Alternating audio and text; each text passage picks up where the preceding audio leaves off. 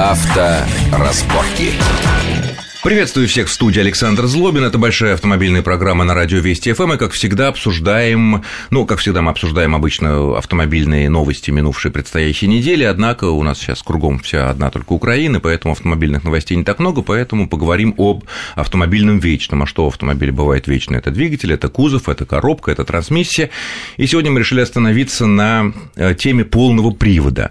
Э, насколько он хорош, какие у него реальные преимущества, а может быть, и недостатки по сравнению с передним или задним приводом, и какие эти полные приводы бывают по надежности, по конструкции, по цене и так далее. Разобраться в этой непростой, скажем так, и глубокой теме мне помогут наши эксперты, наши гости. Это главный редактор журнала 4 на 4 клуб Евгений Хапов. Евгений, приветствую вас в нашей студии. день. И автомобильный журналист Игорь Губарь. Игорь, приветствую вас тоже. Итак, э, полный привод и споры вокруг него. Споры вокруг прежде всего того, стоит ли за него переплачивать, тем более, что полный привод сейчас появился на и относительно недорогих машинах, типа, например, там Renault Duster и что-то аналогичное.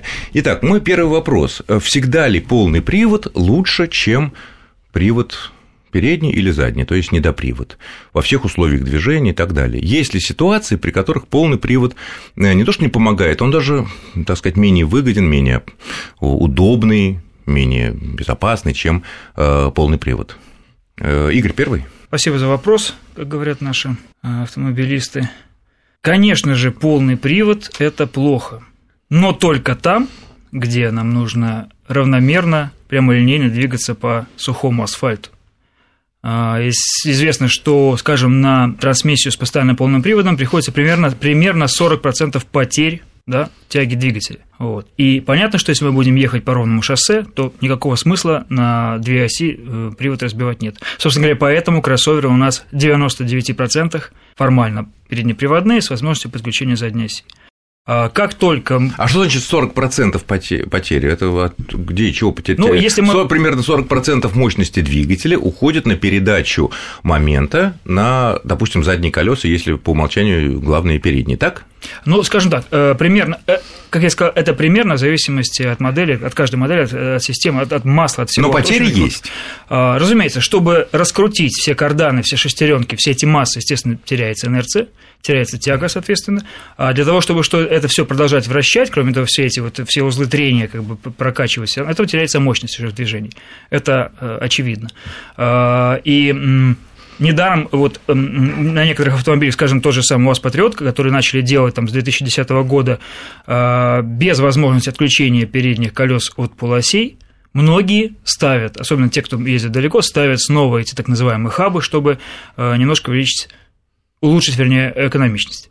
Угу. Все остальные варианты, все абсолютно варианты, ну, за исключением каких-то исключений совсем уже э, экзотических, полный привод, конечно же, лучше и для разгона, потому что колеса при интенсивном разгоне с места не проворачиваются, потому что, ну, естественно, передается либо назад, либо вперед дополнительной тягой, и машина быстрее ну, трогается. При разгоне до какой-то степени. До какой-то, да, с нуля, да, конечно, с нуля, наверное, да. Если не говорить о буксующих колесах, то, в общем, разницы, наверное, не будет. Ну, я говорю, да. старт с места, когда переднеприводный у тебя провернется, либо заднеприводный провернется, здесь у тебя все колеса, ну, должны, по идее, толкнуть сразу машину, проворота не будет, не будет потери э, каких-то секунд, которые иногда важны, когда ты там стоишь стоишь, поворачиваешь налево, уступи дорогу, ты самый последний в очереди, надо быстро рвануть. Э, хорошо, а вот торможение. Вот большие споры всегда зимой вызывают торможение на полном приводе.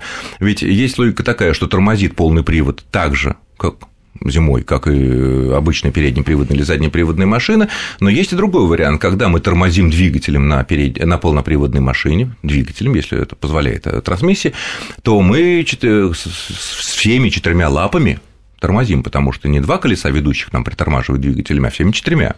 Тут есть вот какая-то... Есть нюансы, конечно, и они скрыты там... Ну, действительно, во-первых, тормозная система любого автомобиля действует на четыре колеса и от количества... Тормозная. Тормозная. Если мы не... Количество приводных колес, конечно же, не зависит. А если мы тормозим двигателем на полноприводном автомобиле, то э, существует нюанс распределения, ну, сцепления по колесам, да, при тяге, при разгоне, говорят, крутящего момента, при торможении, соответственно, тормозящего момента. И вот здесь тормозная система надежнее, чем полный привод, потому что если в этой системе полного привода нет электроники, которая следит как за разгоном, так и за торможением, нужно быть суперпилотом или очень хорошо подготовленным водителем, чтобы использовать торможение двигателем на полноприводной машине. Чтобы всеми четырьмя, четырьмя лапами да, уже да. цепляться за да, асфальт или за лед или за что-то, да? Ее стабилизировать именно тормозя мотором. Это не так просто. Электроника, да, снимает проблему. Угу, Здесь есть это, да. это... Игорь согласен с такой постановкой по торможению? И при разгоне при торможении, безусловно, а, полный привод как вот система привода особых преимуществ не имеет э, перед э, рабочей тормозной системой или, скажем, перед э, в случае разгона перед, допустим, противобуксовой, хорошей противобуксовочной системой. Угу. Да? Незначительно, скажем, разница. Но, опять-таки, если это зависит от среды обитания. Если мы возьмем лед, да, или микс особенно, когда под правым передним колесом ледяная крошка, как бы, а под левым задним эм, сухой асфальт, ну, условно сухой асфальт, торможение и разгон будут разные. А, разные все таки да, да? С полным приводом и без полного привода. Ну, особенно разгон, наверное, будет да, заблокирован, скажем, если это постоянно полный привод, заблокирован дифференциалом и разблокированным, да? Хорошо, следующее, что волну, ну, с чем мы сталкиваемся, понятно, разгон, торможение, спокойная езда, это мы обсудили, управляемость, да, необходимость внезапного, резко, так сказать, выйти из заноса, я не знаю, там, или объехать препятствие, лосиный тест, то, что называется. Э, здесь вот такая проблема сталкивается. Мы знаем, что если машину заносят переднеприводную, нужно что сделать? Нужно прибавить газу. И таким образом машина, по идее, должна... Очень дозирована. Ну, не совсем. Ну, дозирована, но, но, но, как это... правило, заднеприводный мы сбрасываем газ, нас так да. учили еще с советских времен, переднеприводный мы прибавляем газ. Что здесь получается с полным приводом? Если мы в момент заноса полноприводной машины э, прибавляем газу, делаем, допустим, ну, достаточно так, не резко, но достаточно так интенсивно, да, то значительная часть тяги, как мы знаем, ну, в большинстве обычных кроссоверов уходит назад часть тяги, да, потому что электроника следит за э, тем, как мы нажимаем на педаль акселератора. И машина становится какой? Вот вы сказали слово электроника, и под этим термином скрывается вся суть проблемы, сложность. Если автомобиль не оборудован все той же системой стабилизации, то вся, все искусство направить его в поворот, полноприводный автомобиль, будет переложено на человека. И здесь я бы сказал, что полноприводная машина подчиняется простейшим навыкам хуже, чем моноприводные. Вот те самые естественные навыки сбрасывать газ на классике или плавно добавлять и действовать правильно рулем в полноприводной в повороте, либо в, в, повороте, в выходе да, из заноса возможного. Да, мы ага. говорим о движении по дуге на ага. скользком покрытии. Да? Да. Вот там, где действительно разница полного и неполного привода проявится максимально. На сухом асфальте разницы почти не видно.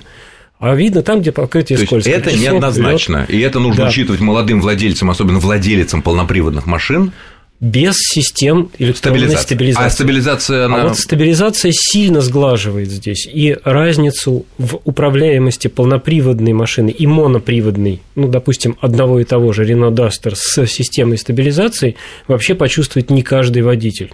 Угу. Это так. Они будут иметь разные настройки, но, конечно, электроника огромный огромный пласт проблем снимает с водителя. Вот ошибок это, водителей. Да, ошибок.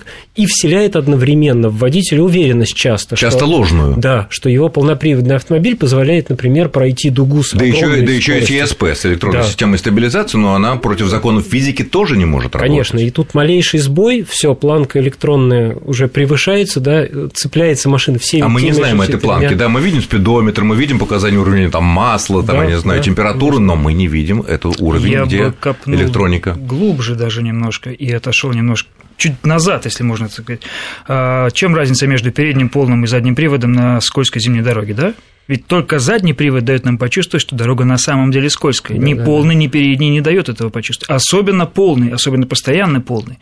И мы подъезжаем к повороту со скоростью заведомо, чаще всего превышающей безопасно. Да, именно. именно это расхолаживает. Если мы посмотрим на первые снегопады Москвы и проедем по МКАДу, то из 10 машин, торчащих в сугробе, 8 будут переднеприводные.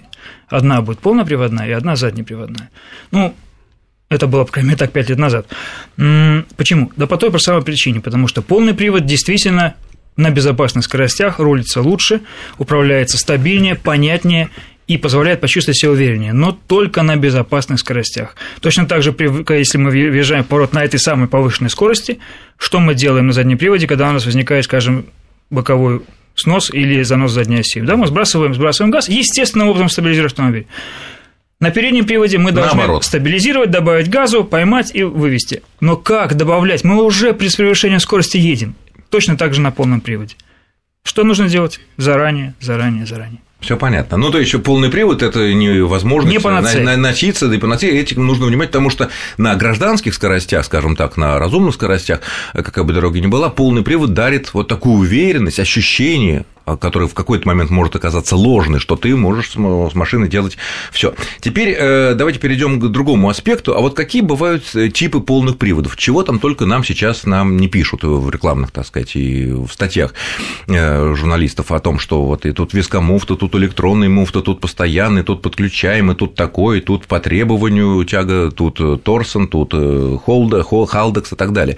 Вот в чем принципиальная разница современных коробок, современных современных вот трансмиссий полноприводных. В чем плюсы, какие-то минусы, дешевле, дороже, надежнее, я не знаю, еще что-то. Э, Евгений, наверное, вот. Ну, я начну, наверное, с того, что как и было Классификация раньше, такая, да, да, по видам, по так, семействам. Так, да. равных два, да, по да, сути так дела. и осталось, э, собственно говоря, неизменно два варианта полноприводных машин вообще всего. Те автомобили, у которых этот привод действительно металлич... механический, металлический, железно постоянный. Между двумя между осями. Между двумя осями, А да. такие машины современные еще остались? Конечно, разве? например? ну, конечно. Ну, например, весь Land ряд Cruiser? Range Rover. Ну, А, Range Rover. большие машины многие, да. То есть, таких машин хватает, их много. Где жестко, физически, Где, металлом ну, не сцепляются. жестко через межосевой дифференциал, но металлом. Металл. То есть, там именно всегда идет распределение момента на две оси. Говорят, есть такой миф, да, что вот симметричный межосевой дифференциал распределяет момент поровну, на самом деле он распределяет момент так, каково трение между осями, да, он ничего, в общем-то, не распределяет. Но, тем не менее, привод раздается всегда на две оси. И другой класс машин А вот о тоже... другом классе, который, наверное, Как- более распространенный, мы поговорим во второй части нашей программы, буквально через несколько минут после короткого выпуска новостей на Вестях ФМ. Авторазборки.